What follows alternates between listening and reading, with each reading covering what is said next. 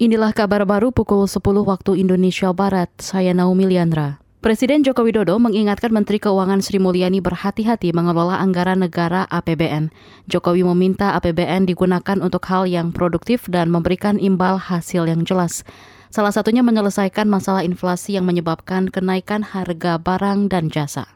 Saya selalu saya sampaikan kepada Bu Menteri, Bu, Bu Menteri, kita ini memiliki amunisi saya minta betul-betul dijaga hati-hati, bijaksana betul dalam menggunakan setiap rupiah yang kita miliki.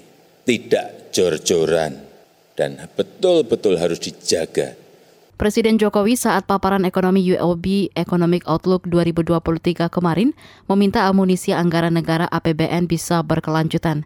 Alasannya, kata Presiden, semua pengamat internasional menyampaikan tahun depan situasi perekonomian akan lebih gelap. Kita ke pasar saham.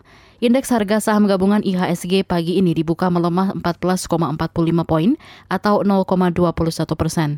Sementara kelompok 45 saham unggulan atau indeks LQ45 turun 2,83 poin atau 0,28 persen. Sementara itu nilai tukar rupiah yang ditransaksikan antar bank di Jakarta pada Jumat pagi menguat 68 poin atau 0,44 persen ke posisi 15.195 per dolar.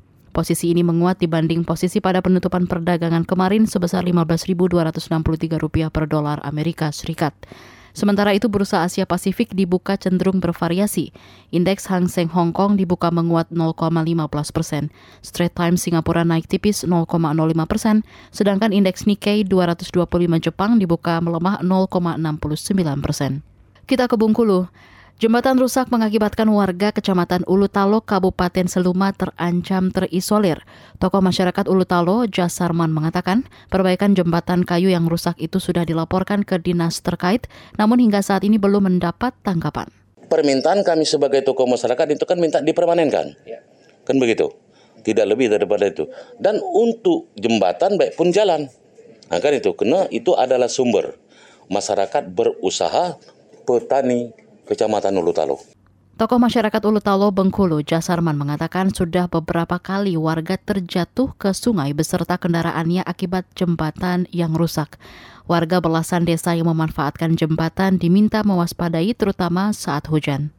Demikian kabar baru KBR, saya Naomi Liandra.